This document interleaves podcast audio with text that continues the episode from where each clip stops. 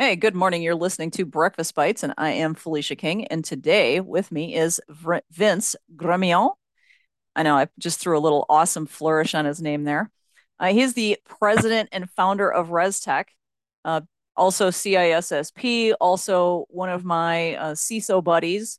And we love to talk about all things cybersecurity and CISO workflow related.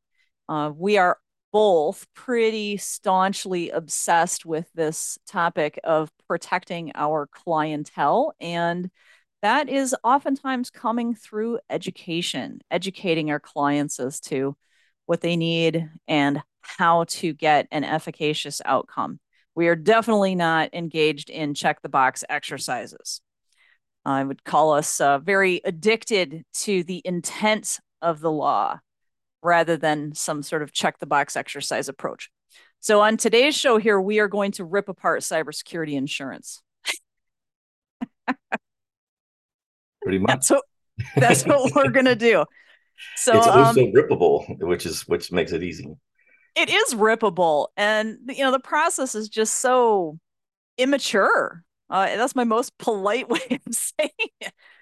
Uh, so let's start yeah. out with with kind of some high level concepts here. Is that the MSP or the IT service provider or even the internal IT department should never be filling out an application for a business or a client unless it is for themselves. And even the IT department, I don't believe should be an internal IT department should not be filling out a cybersecurity insurance application for a business unless that person's title is CIO or CISO. Other than that, they are probably not qualified to actually fill out that application.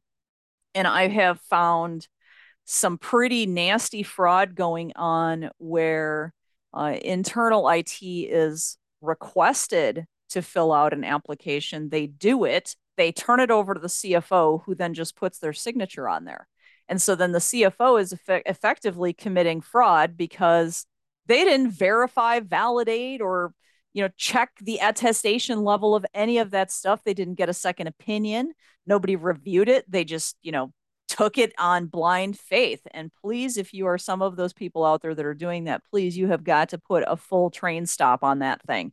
That is just a, a, great way of having a, an insurance policy that you will never be able to utilize. And then you'll end up with a denied claim, somebody saying that you committed insurance fraud and you'll never be insurable again because every future application that you ever fill out, it says, Hey, have you ever had a denied claim?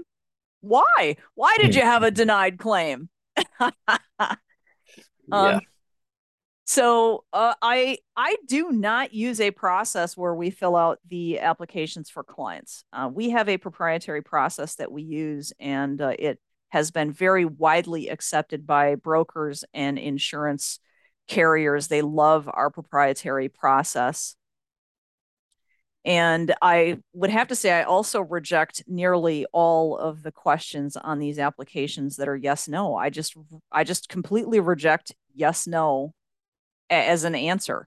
It is almost always going to be um, partial see section XYZ in our supplemental documentation plus our attestation reports. And I've seen cases where I turned this stuff over to the client, the client turns it over to their broker, and then the broker decides what they're going to interpret. Now, if what the broker does on the back end is they then turn those things into yes, no, yes, no, yes, no, that's on the broker. Mm-hmm. Then that is not even on the applicant themselves but you as the applicant you need to know what that process is that's going on and you need to have that documented and you need to make sure that the documentation that you provided to your broker if what they're doing with it on the back end is filling is taking your applications and putting it into some other system you need to make sure that you have absolute attestable proof in a non-tamperable fashion that was what was it that was the information that you supplied to the broker, which is why I will never do the stuff verbally. It's 100% in writing, and I only provide them signed, encrypted, uneditable documents. So, do we want to start ripping apart an insurance application?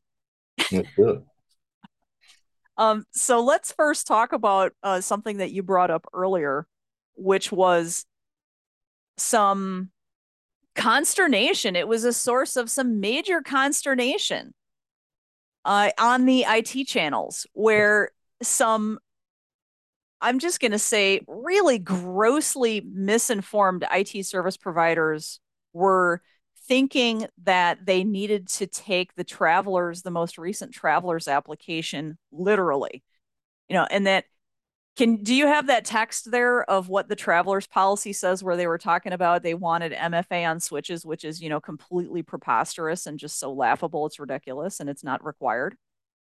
Right. So they were the asking on that was uh, primarily do you have MFA, you know, for remote access, uh, switches and PCs?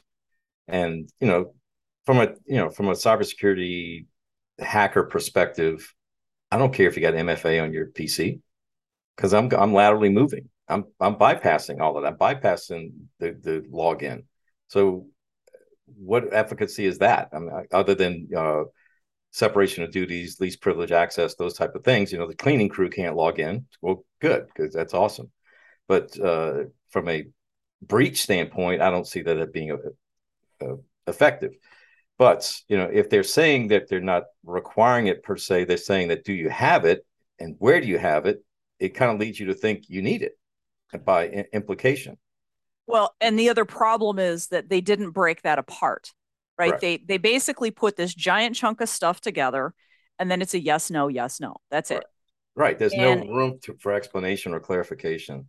Well, which is why I completely reject their entire process and just say, you know, I reject their reality and I insert my own. Jamie. and so uh, let let's tear apart this whole thing of like MFA and switches, okay?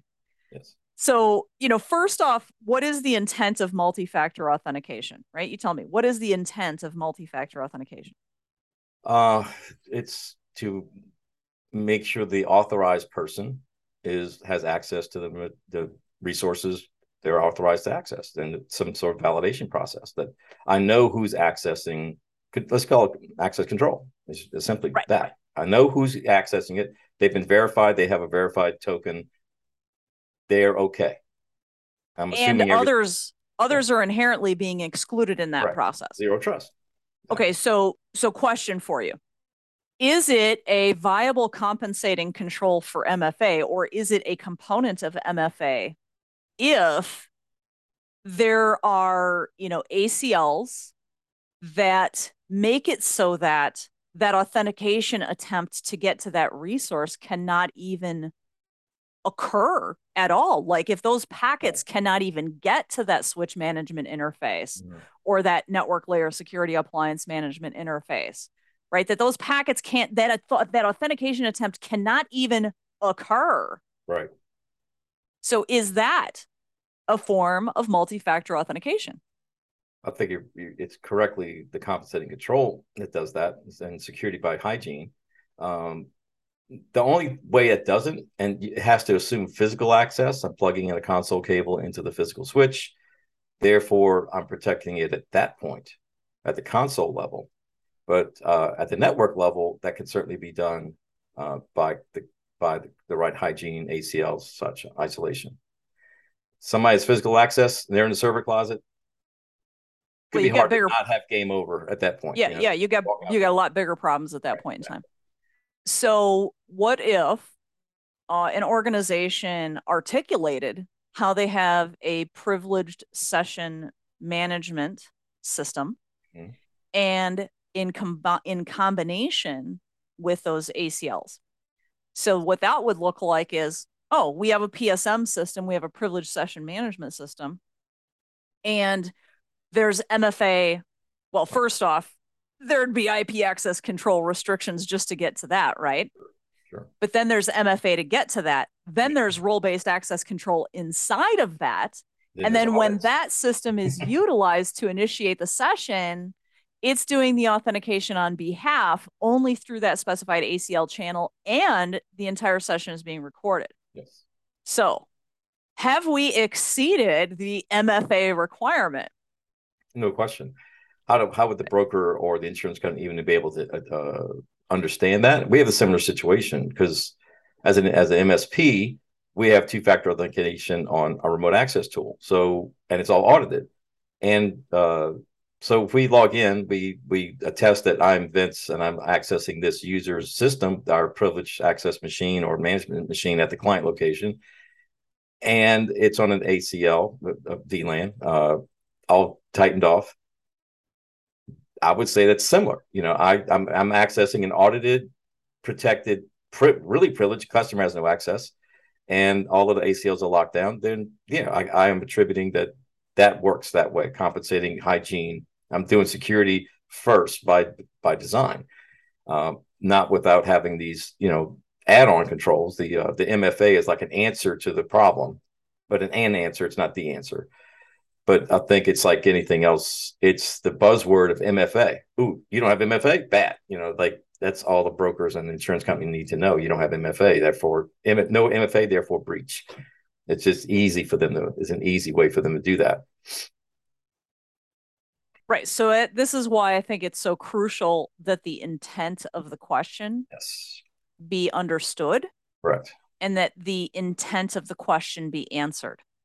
Yes. And when the question is poorly worded, yes, no does not work. Yeah. So that's why I use the process that I use, where I create a cybersecurity risk assessment questionnaire process with a crosswalk and uh, it's not cheap or easy. I don't think anybody with less technical skills and less, you know, compliance skills than myself can actually do it effectively.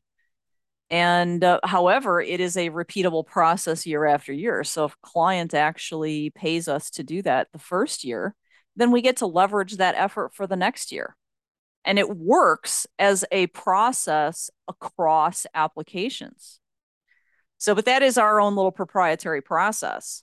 I think the intent here is that uh, we we need to make sure that the end users, uh, these business decision makers, these executives who are faced with these applications need to understand that if they're filling these applications out themselves, they're probably doing so in from an uninformed place. No question.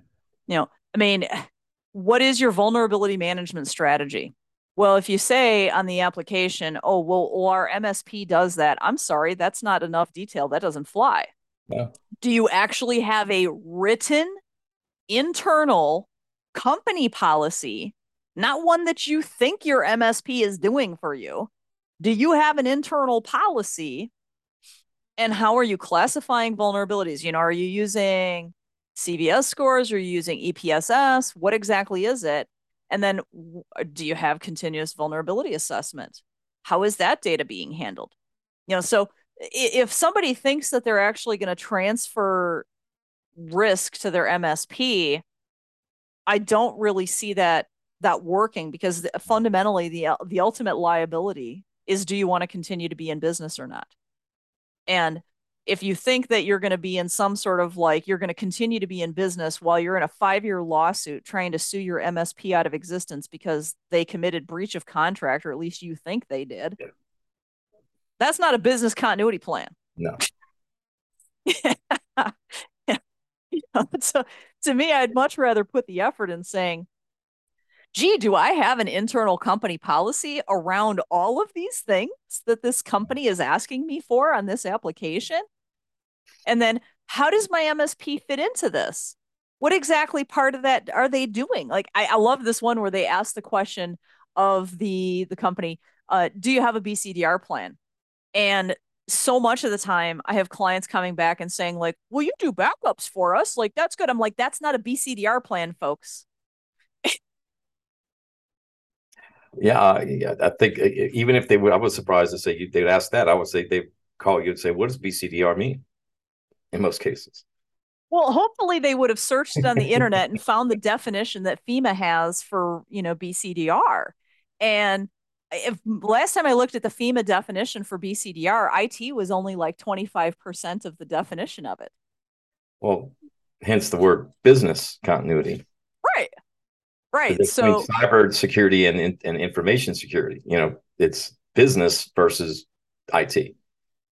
So th- this leads into, I think, a whole nother, just an absolutely eh, ridiculously important paradigm shift that really needs to be happening. And I, I think the only people who are going to be able to successfully help organizations navigate this are CISOs. And that paradigm shift is executive management needs to take responsibility yeah. for the resources yeah. and for the risk decisions associated with those resources. So that ultimately turns into they need to identify who's the resource owner. And that resource owner needs to be working with the CISO to identify hey, what risks exist with this resource that I, as the resource owner, don't know? Help right. me understand. How can we work together to understand risk, to classify it, to prioritize it, and to determine what we're going to do, if anything, about that risk? It's got to be this collaborative process. and you know, and the biggest problem that I see is virtually every organization does not have the operational maturity in place necessary at this point in time to successfully navigate this. And that they have to start making the budget to have CISO time and to have every single month some amount of project Kaizen budget associated with eating the elephant. So, what's your thoughts? Yeah, uh, it's the ultimate. It's the ultimate consultative, long-term engagement with a client that is going to really demonstrate do you have what it do you have the understanding that the client is net needs and the ability to communicate risk communicate uh, in in business terms as well as then have some capability of implementation or supervising implementation of the of these things produce reports produce progress produce the attestations that gives that customer because really they're not qualified to, to do any validation. How would they know what you're what you're, what you're giving them? You know is is anything? I mean how would they know without bringing someone else in? So the insurance situation is a phenomenal opportunity to get better with our clients relationships to have a clear picture of what our relationship looks like. You'll define the relationship conversation. Like what am i what do you think i'm doing for you? You know you're doing everything. We never want to go down. We never want to get hacked. Well you know by your eyes cinderella. That, that's not happening. You know? Let's talk let's talk about when it happens and do you want 50 terabytes of data on your server to recover in two, in, in 24 hours probably not. Well how about do you want to pay the fees to back that monster up? Well that's this uh, particular client we were talking about earlier has got day one data. Instant 28 years of data from day one that they brought over from another firm that they left. So probably 30 plus years of data that has never been touched. I would say 80% of the data on that server, which is nearly 50 terabytes, which we're backing up to a hotspot, hot, hot, and then backing that up. So we got mirrored servers and we've got the remote offsite and we've got traditional backup. So yeah, we're getting way up there. And you know, don't ask me why does it take three days to recover the server because it will. Uh, but uh, having the ability to communicate to the client at, at that risk level at the conversational level that they can understand take back to their their crew their people that they talk to and the meetings that you may or may not have access to but hopefully build up enough credibility to be able to sit in the boardroom with them do a demonstration do a do a high level walkthrough because they're talking their their friends they're going to these cles you know they, they're constantly getting educated what's shocking to me is CPAs. I know because we we support a lot of CPAs. They sit there and they hear the same person every year talk about cybersecurity for the last 25 years. And they still walk out of that like that's never going to happen to me. Still operating the same way. So our game, I call I call this game uh, MSP 2.0. This is compliance. This is information security. This is doing things where you come from, the enterprise level, where most of us come from you know, we came from PC going up. You know, we kind of rode the wave of internet back in the day. So we're scrambling to learn all of these ideas and terms, and you know, committing to the uh, the the CISO workflow and, and thought process. it makes you the ultimate consultant in business. I think it gives you a very high degree of stickiness with if it's credible, and a high degree of uh, of a satisfying customer relationship overall. So this makes me think uh, about again another paradigm shift. IT professional services are not a commodity. It is a business to business partnership. It's not fiduciary. Let's be clear. It's not fiduciary. It is a business to business partnership to the degree to which the client consents the IT service provider to assist them. Because I think oh, there's a lot of IT service providers like your company and mine who want to help our clients more. Right. But they have to make the time for the meetings. Right. They have to want to they have to see value in the meetings, which right. means they have to fund that. They have to understand a paradigm shift that they don't just get to delegate and abdicate. They they have to make time in their own schedule to be involved in these kaizen processes of how do we eat this elephant one bite at a time? And that brings up um, the, what is this whole timing schedule anyways? The the process where if your renewal for your cybersecurity insurance application has to be you know your renewal is march 1st then your broker may be sending you the application in january or february in the beginning. Mm-hmm.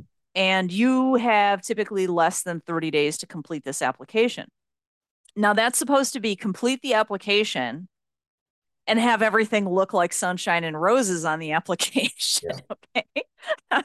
because then they need at least 30 days. I'm being told by a lot of brokers now that they need 60 to 90 days in order to be able to take those applications to uh, carriers to find out who is willing to provide uh, a policy to the applicant and for how much, right? In order to be able to kind of shop it. Right. So, well, so if, if you don't start a year before, right? Like a year before, how do we have time for remediation? Because you're not just mystically going to start pulling policies and, you know, remediation out of your tail in less than 30 days. Well, I think the larger issue, I think, is on the back end. Think of the insurance company as doing the ultimate third party risk management, right? really they're assessing all of these other companies. And they're going to use a binary that's why they use binary yes no because they're feeding it to a machine. The machine is going to then spit out a score based on yes no's. The machine's not going to know what to do with your attestation and your well let me let me explain this to you situations. Generally these are not human read. Uh, i know a, a large multinational retail chain um, is it has off has in order for their lawyers to work with them have has offloaded their risk assessment to a third party. And it's simply yes no. There's no real good qualification for it. Uh, and i've had to work with their the human side of this and they don't get any type of explanation. They only want to see these binary answers and they don't see any explanation to that. So we're losing the ability to give that nuanced conversation. Obviously, the broker is not going to know what to do with it. He's just brokering it out there, putting it in, on, into their thing, and they're getting picked up and analyzed and dropped back.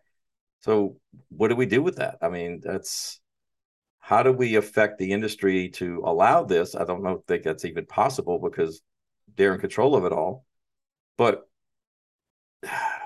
yes, I think it's we, I, I, I, think it's possible. But what it's okay. going to take is it's going to take a software vendor that is in the compliance space that has something that I'd like to turn into a CISO workflow pat- platform that has automatic data ingestion from a continuous vulnerability system, c- continuous vulnerability assessment system, and that you can use as an organization. You can sustain the cost of the platform, you can sustain the cost of the human effort that goes into the data management inside the platform. If we can find a platform that reduces the burden rate uh, beyond, oh my gosh, I now have to have an $80,000 a year full time employee just to babysit this application. Plus, I've got to pay $600 a month for the application itself. You know, if we can get something that is financially viable, and then if that does all the heavy grinding work and turns it into a score, and that score gets transmitted to the insurance companies, then we will actually start to have what I'm going to call a fair assessment. Yeah. Well, I think you're asking, you know, for there to be a standard that the insurance company is going to accept. I think the insurance companies are looking really hard at wanting. They want a standard. Like, mm. you know, they're working with SecurityStudio right now. They're working with FortMesa. Yep. Um, they're working with CyberSaint. The insurance companies want the standard. They probably want and, to offload it, yeah. Um, well, they want to offload it to organizations that have personnel that have been in the compliance and in the IT security space for decades.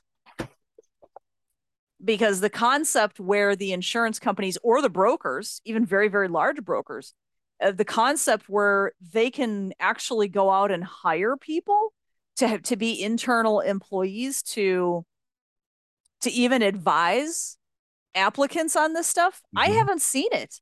And. I mean, I, I, like Marsh McLennan uh, as a as a broker. I think they do a really good job, but they won't take you if you have like less than 60 employees. Mm.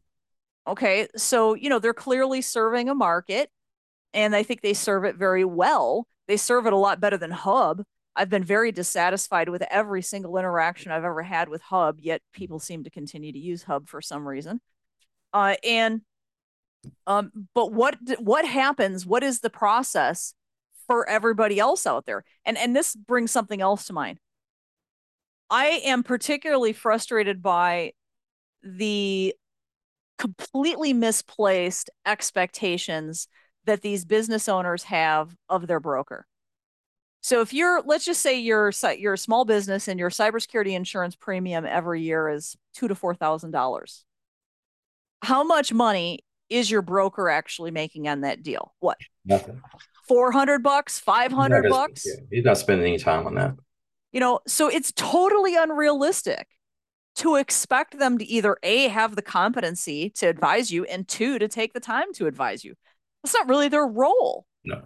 But yet the business owner seems to want that to be the broker's role because they think, well, well, that the, you know, that's not going to cost me any more money. I mean, there's just such a pushback for uh, businesses to utilize their IT service provider or like an outsourced CISO, like a vCISO, for example. There's such a pushback because they're like, well, I don't have money for the remediation, let alone for actually getting advice properly. However, I would argue one really important piece there is so much IT security misspending that is going on. It is ridiculous. You can frequently find the money to hire your vCISO just simply by reducing the waste, but you're never going to know where the waste is without your vCISO.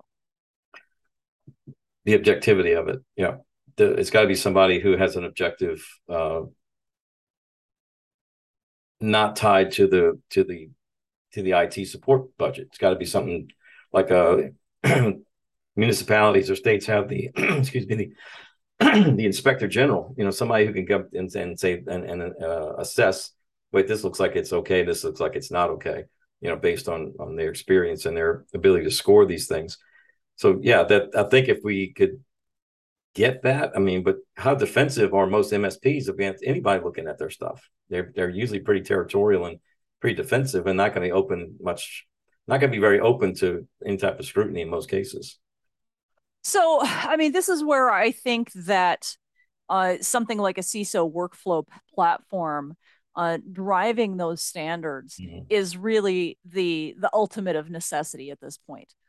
You know, um, look at SecurityStudio as a great example. I saw a report that compared, uh, I believe it was Acronis with Axcient with some other backup platform, right? It basically compared three backup platforms mm-hmm. and it compared them in terms of their SecurityStudio score as well as, you know, supporting information. So, how is a buyer to objectively discern between those three backup platforms from a cybersecurity posture perspective? Well, I would argue that that SecurityStudio standardized score system is pretty darn powerful. Um, it, now it doesn't answer every question under the sun. And I do think it's a whole heck of a lot more objective and useful than simply the Gartner report system. Correct. Correct.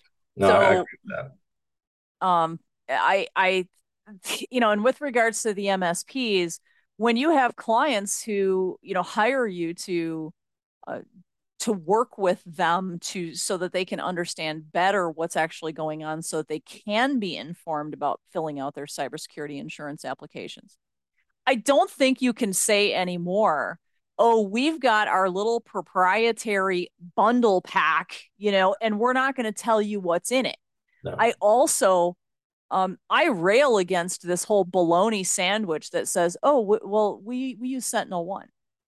You use Sentinel 1 what? Right. Which, which one? Which There's eight there's eight flavors of it. Right. You know, so like I literally saw a proposal recently from a competitor where uh, they were offering to cover 39 endpoints for $200 a year.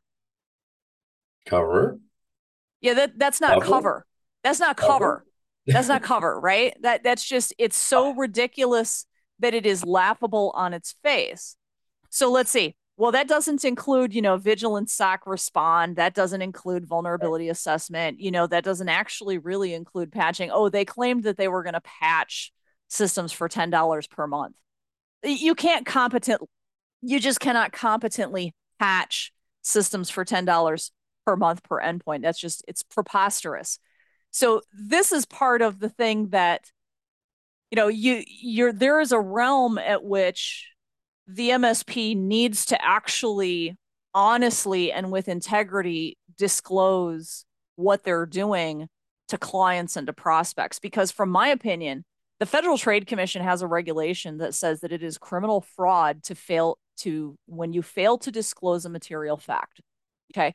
So if a prospect is coming to you and uh, you know, and they're looking for you to be their new MSP, and in your proposal it says, well, um, this is Sentinel One, this is what we're doing. And they don't say what Sentinel One they're using. They're not disclosing that, well, these are the things that you're not getting Mhm. because what you're getting is, you know, the dead zucchini in the garden that does nothing. Mhm. You know, so these people are committing fraud because what they're doing is they're saying, "Oh, we use Sentinel One," and you know what? You saw that in the Wall Street Journal, you know, and and you saw that in this Gartner report. Well, the Gartner report, that MITRE ATT&CK framework test results was 100% based upon vigilance SOC respond, deep visibility, and plenty of other, basically the entire full, full on stack at Sentinel One, which is not the two, the $200 per year plan. No. You know, so it's criminal fraud, and it frankly pisses me off because it is so, it just so deeply is it's intellectually dishonest and it misrepresents everything to these prospects and and I think it's predatory. It's absolutely predatory. certainly a false sense of security by by by all of that, and I think that's this difficult thing for MSPs to really want to have that conversation uh, to to dissuade uh, or to vacate that whole thought of of I'm just hey you're you're handling it for me right okay see you later I'm gonna go back about my business. Uh, it's a convenient thing for the end user to want to do that and abdicate, but they can't obviously, and that's part of the educational process. Is no, you own the risk, you decide what to do with it. And if you didn't vet that, that vendor, you didn't vet that MSP. Well, how would I vet that vendor MSP? Uh, lots of stuff online that you can do to do that, or ask second opinions, and then you get that ownership back to that to that uh, back to the the stakeholder owner person who is going to be responsible. So, uh, you know, we talked about uh, maybe some sort of video series or some sort of series to help educate these stakeholder owners to, to their level of responsibility. Um, that way, they have some understanding. Insurance companies, I think, probably should do a, a better job with that. I think they they feed into this. Oh, this is a cybersecurity insurance, so therefore it's IT, therefore it's not business. It's hand it to your IT guy, and everybody's just playing, you know, circular firing squad at that point. Uh, so I think this is a. I'm, glad to see there's a lot more attention a lot more conversation happening about this situation. Uh, this the CISO mindset is is rising, uh, and it needs to be even further. Uh, it needs to be. We really need to drill that in. I think uh, for right now, for an MSP such as ourselves, you know, that gives us a competitive advantage in one aspect, and probably in, in another, it's a disadvantage because our prices are going to be higher than most. But we're going to deliver a different level of service well, Oh, absolutely. Fantastic. Um, you know, just something that happened to me in the last year was that a client I was working with on their cybersecurity insurance application, the their broker was Hub International. And that broker representative wanted to hear absolutely nothing about anything that was like operational maturity.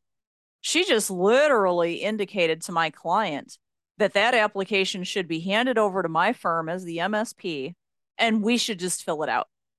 She's like, well, everybody else does that. Right, I'm right. like, that doesn't make it right. Right. You know, what are you going to take? Like, is it somehow a good idea for me to jump off the bridge with the rest of the lemmings? Mm, nope. but that's that's the way we live in. It's it's it is that casual acquaintance airplane seat conversation with somebody who floats an idea past you because they just read it in Wall Street Journal, you know, that we ought to do X. Why aren't we doing X? Well, to get to X, we need to be doing A, B, and C first. Uh, and we, you think we're just going to quantum leap? I mean, you know, Sentinel One is well regarded in the industry, but again, it's not just Sentinel One. Sentinel One with everything around it, properly configured, monitored, maintained, you know, supported in in, in various configurations that are capable. Well, and, and Sentinel One what? And and I have to push the accelerator down on this a little bit further too. Because what I find is that in the vast majority of cases, let's just say somebody is using Sentinel One SOC or you know their their MDR service effectively. All right, so who exactly is Sentinel One SOC authorized to talk to? Probably the MSP because they're probably going through a reseller program. But but more often than not, it's not the MSP. Hmm. Why isn't it the MSP? Do you know? know? I wouldn't, honestly. They don't because if you're going to have a direct account with Sentinel One, oh, so that you can account. have okay, okay, if you're going to have a direct account with Sentinel One, you have to have at least like 2600 3800 endpoints under management right, right. okay? That's a pretty substantially high threshold to meet. And so what is the efficacy of that SOC if the process is that the people in that SOC, they don't know the clients right they don't know the applications that the clients use. They don't know their work hours their mm-hmm. business processes. They don't know what's normal right. abnormal you know they it's not really ueba right? It's it's not end user behavior analysis. So the the soc is so disconnected from the people that actually know that client what then becomes the workflow well, let's just say if the MSP is is buying their Sentinel One licensing through Pax8 because they can't meet individually the $3800 or the 3800 endpoint per month minimum. Okay, because they're they're now going through some sort of a third party. So then Sentinel One SOC goes and tells Pax8. Now Pax8 has to tell your team. Mm. How, much, how much time has transpired there and what has gotten lost in translation? Oh, a lot. And what, what is there an SLA that Pax8 even offers or somebody like that for? You know, what's the latency between one to the other? I think I'm the only one talking about this. Yeah. I mean, everybody else feels, I feel like everybody else is just doing a check the box exercise you know what versus like last year i think it was last october uh, jonathan nguyen who is the ciso for fortinet he came out and he just said you know look this whole concept of separated NOC and SOC it's dead it just needs to go and he was at that time making the argument that he was the only one talking about it. And I was like, oh, that's mm-hmm. total horse hockey. You know, I've been talking about that since at least 2011, if not before that. So I got with uh, Rui Lopez of WatchGuard, and we did a whole podcast on Converge NOC and SOC and you know why it is necessary that SOC not be separated from the NOC people. And I'm not saying you can't have a a third party outsourced SOC, but but it's just like what we're talking about here with regards to the cybersecurity insurance applications. You're either going to do it as a check the box exercise or you're going to focus on the intent mm-hmm. of the risk management and the risk mitigation of having that thing. So if your intent of having that SOC is that someone who appropriately can and is contractually empowered to, by the way, mm. engage in host isolation like that and be making an informed decision on that. And in addition to that, they also can reach into the network layer and they can enable the incident response network layer policies. Well, that that's not Perch. That's mm. not Blackpoint Cyber. Mm-mm. That's not Sentinel One SOC. That's not those people. So if you use an outsourced SOC, how does the MSP create this relationship and workflow where they have direct access to that SOC data themselves and they're receiving it in real time and they are not abdicating their responsibility to ingest and understand that data and action it?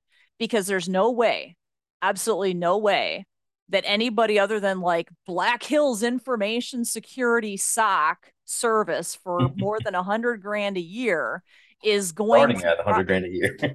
yeah, um, is probably going to be making a really informed decision or contractually willing to make the decisions to say, yeah, we're going to do host isolation. I don't believe I have ever seen in any outsourced SOC contract where they are willing to do host isolation. Wow but yet this is the keystone, right? This is right. the keystone to an mm-hmm. incident response process. Right. So if your entire intent with SOC is we're going to have 24 7 monitoring and we're going to take action when there is an, an incident that necessitates action. If your action workflow doesn't work and not in a timely fashion, forget it just giant fail sandwich. And as far as I'm concerned, somebody selling that kind of a SOC service to their clientele is committing fraud again. Because again, what does the client have as a perception right. is the outcome of that service? Well, I think it, goes again. There's I feel there's more pressure on the small business community, medium business community, to satisfy the need to get insurance that that is the driving force behind the decisions that are being made. I think that is the driving force is compliance as a threat. Let's just call it compliance as a threat. You know, it's that's a good term, you know, that we can coin that today. Compliance as a threat. You know, it's we are just as I mean, if law firm A can no longer do business with vendor B because of lack of compliance, that's a threat and they will do whatever it takes. At a small, small law firm, less than 50 people, spend well over $400,000 in one year to get themselves from the paneled wall version of their network from 1980 zero uh, to compliance. Um, they thought it was worth it. I, I questioned it myself, but they needed to be there anyway. But man, they went from zero to ISO 27001 in less than a year. Uh, and that's because their, their client required it, and if a if a good chunk of their business depended on it, and that was the prestige uh, issue as well. So compliance is a threat needs to be looked at, and I think that's what's driving most of the decisions. And if we get security as a byproduct, great. Yeah, I, I totally agree. Uh, I just want whatever is done to be done in an intellectually honest, non fraudulent manner. You're asking for a lot, Felicia. These are people we're talking about. um, well, Look, your your fundamental requirement, I think, for your MSP who is going to have admin access over the environment is, you know, can you trust them? And boy, I I look at the proposals and quotes and contracts of my competitors, and I wouldn't trust them with a 50 cent piece. Yeah.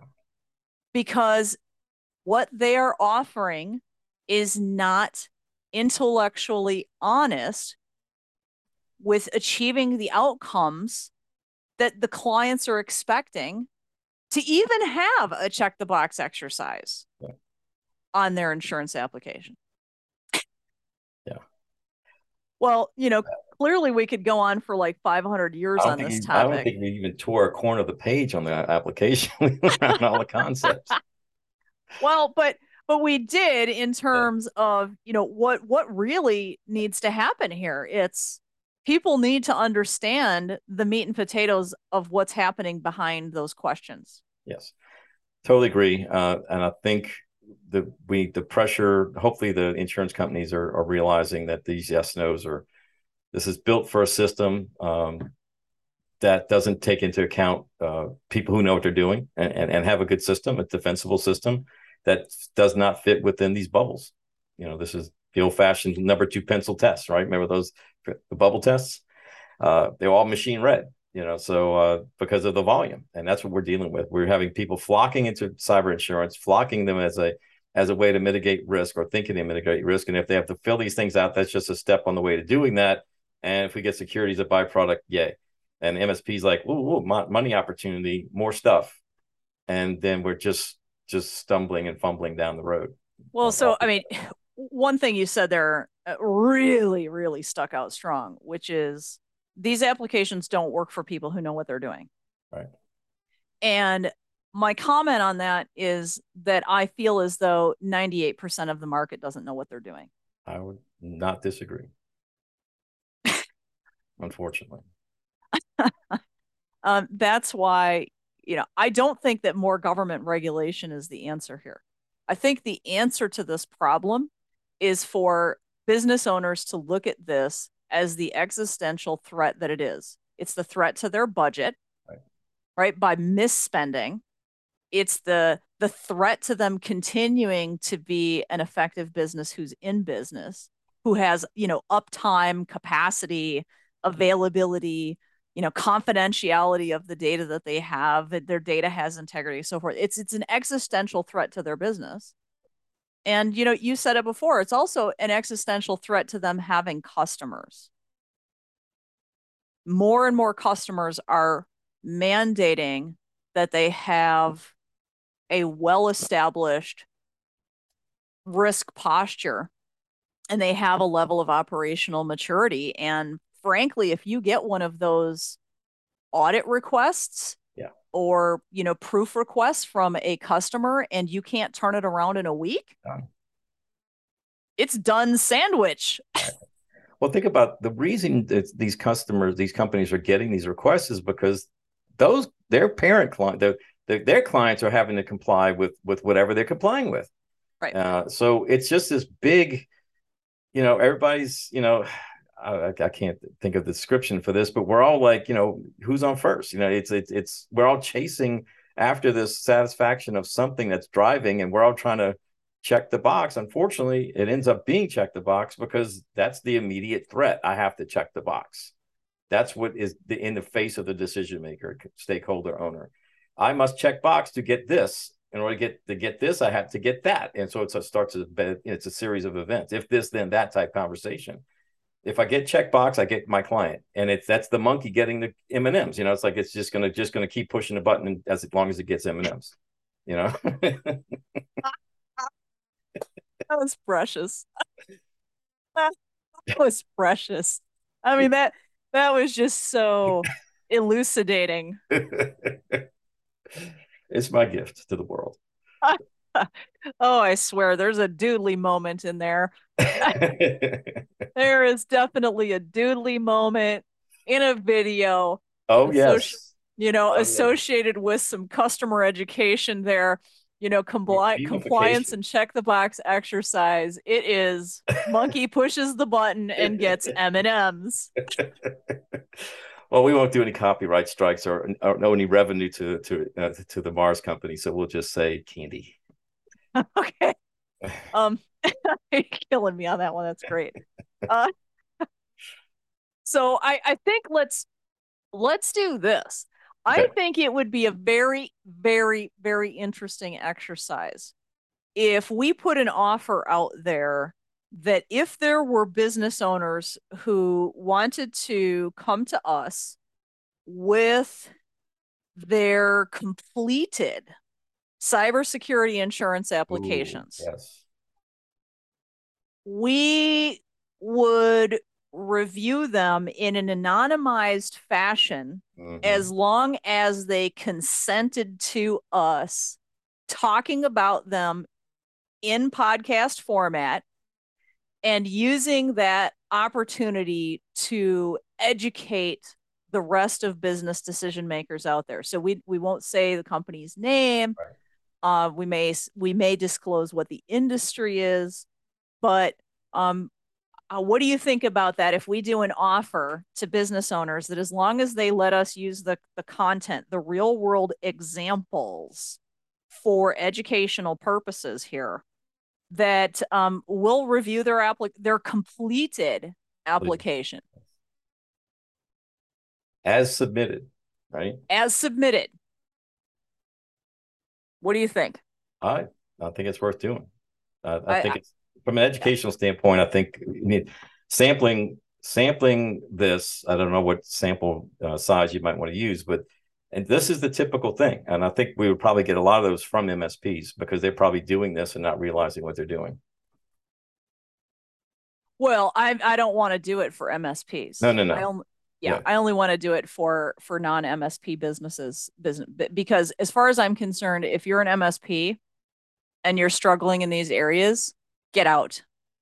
Get out of the industry because i at that point in time i don't feel that you're you're qualified to service your clientele and and that is my very staunch opinion about that. Like if you cannot be a competent IT service provider and you're you know you're not leading the way in this in these endeavors and efforts then it's fraudulent. It, it runs into that realm of fraudulent. It's it's you know you're you're saying to your client we can offer the service, we can do these services competently, but then you're not. I mm-hmm. have a real problem with that. It's just like these, you know, clowns that are saying we're going to patch your Windows endpoints for 10 bucks a month. I think one of your recent podcasts, um, I'm going to start bringing to my sales force to as a competitive differentiator is does your existing IT provider give you a list of all the people who could have, have admin access to all of the portals available to your network, has to the sensitive data? Do you know if the third parties can get it in bypassing the the, the you know using the the the MSP's conduit that they provided for them to do whatever is necessary? Yep. And disclose that. Yes. Well, look, that bill of materials, that, the software bill of materials idea is that what libraries are, are we using? What vulnerabilities am I bringing to you? What threats have I increased by putting an RMM remote access tool in your in your situation? Right. I mean, look, this just goes. Yeah. This goes back to the uh, the FTC rule with regards to criminal fraud. Yeah. You know, it's failure to disclose a material fact. And I mean, I, I don't hardly ever see it enforced. The last time I saw it enforced was the FTC went after it was either JP Morgan Chase or some big honking bank like that. Uh, and it had to do with uh, mortgage securities fraud. And, um, you know, it, it was a sizable fine. It was, you know, a few billion dollars or something, which is clearly still chump change for the investment banking firms. Uh, but but the regulation is out there, and uh, so here's a hot burning question for you: How do you think I learned about this this FTC criminal fraud statute? Uh, I know you're you're a voluminous intaker of information, but probably something more simple. So, well, there's a giant CISSP book back here behind me that big, big, thick thing you could kill a rat with. Yeah. And and one of those pages in that giant CISSP book talks about the FTC's regulations around the criminal fraud statute on failure to disclose a material fact. so therefore, every CISSP should know that because it's in the book. It is in the book, along with a lot of other things. that's why we okay. need. That's why we need each other. well, yeah, I mean, we're never going to know everything all the time. Nobody, nobody knows everything, and I, I think that we're learning new stuff every day. But that's part of probably the, the a good vendor selection process is, you know, what is the fire? What is the the passion of the CISO who is, you know, at the helm of the MSP who services you? They keep their job. Uh, B, stay out of the newspapers. well, you know, I'm obsessed about not getting hacked. right? I mean, oh, it's yeah. like it's that continuous improvement drive all the time to say, Absolutely. I don't want to be hacked. I know there's always more stuff to be improved upon every single day. I could actually have a full time job uh, just engaging in Kaizen. And so, you know, these business owners, I understand the predicament that they have because the predicament is, you know, there's all this stuff you could be working on for yourself internally. Yes. But yet you still have to service your clientele because you have to actually make money too. So, but you have to find some sort of a balance. Right well, I have this tongue in cheek saying, if the customer stop calling us, we might be able to get to do some work. So uh, they keep interrupting our work. Goodness sakes. I say that tongue in cheek to kind of reprioritize, like people are our work. You know, it's the people that we're serving. Um, everything else is something we got to do on, you know, our primary business is serving clients, and then we, but we have to service ourselves as well. We're, I used to tell our clients, our, our team all the time, ResTech is your number one client you have to think of ResTech as being your number one client because they their satisfaction with your services is going to determine whether you keep getting a paycheck. And, Absolutely. And it's you look at it like that. You have to protect ResTech by doing the right things. You have to advise the clients properly. You can't get us into a mess by giving us more risk than I bargained for. You know, I'm not authorizing that. You did that on your own. You know, so I would tell a particular person you used to work for us if you're personally and financially responsible for the decisions you made, we'll go with it. But if you're not willing to be personally and financially responsible, we're not doing it. You know, because his perspective on how to support clients was, I'll sell you used tire, but I'll be there to fix it. Rather than I'm going to sell you new tires, you know, and uh, with fix, run flats or whatever it is, because it's more important that you get to your destination rather than that I respond quickly. Yes. that's how you that's how you I put that to the client. Do you want me to respond quickly, but you have a flat every other week, or do you want to not have flats? That's fantastic. You have to put right. it in terms that make sense. Uh, and that's not always that easy. No. It's a big challenge. All right. Well, thank you for your time. Uh, I'm going to post our offer out there in writing. Yeah, I like and, that. And we'll we'll see who takes us up on that offer. Sure, it sure. shall it shall be a choose your own adventure series. I'll ask some of the clients. Uh, I'll look at some of the things that we got from our clients as well and see what uh, if they're okay with us releasing that. It's on anonymized, obviously. Obviously. Yeah, right. Anonymized. All right. Thank you for your time, Vince. It's been a pleasure. All right. Have a great day.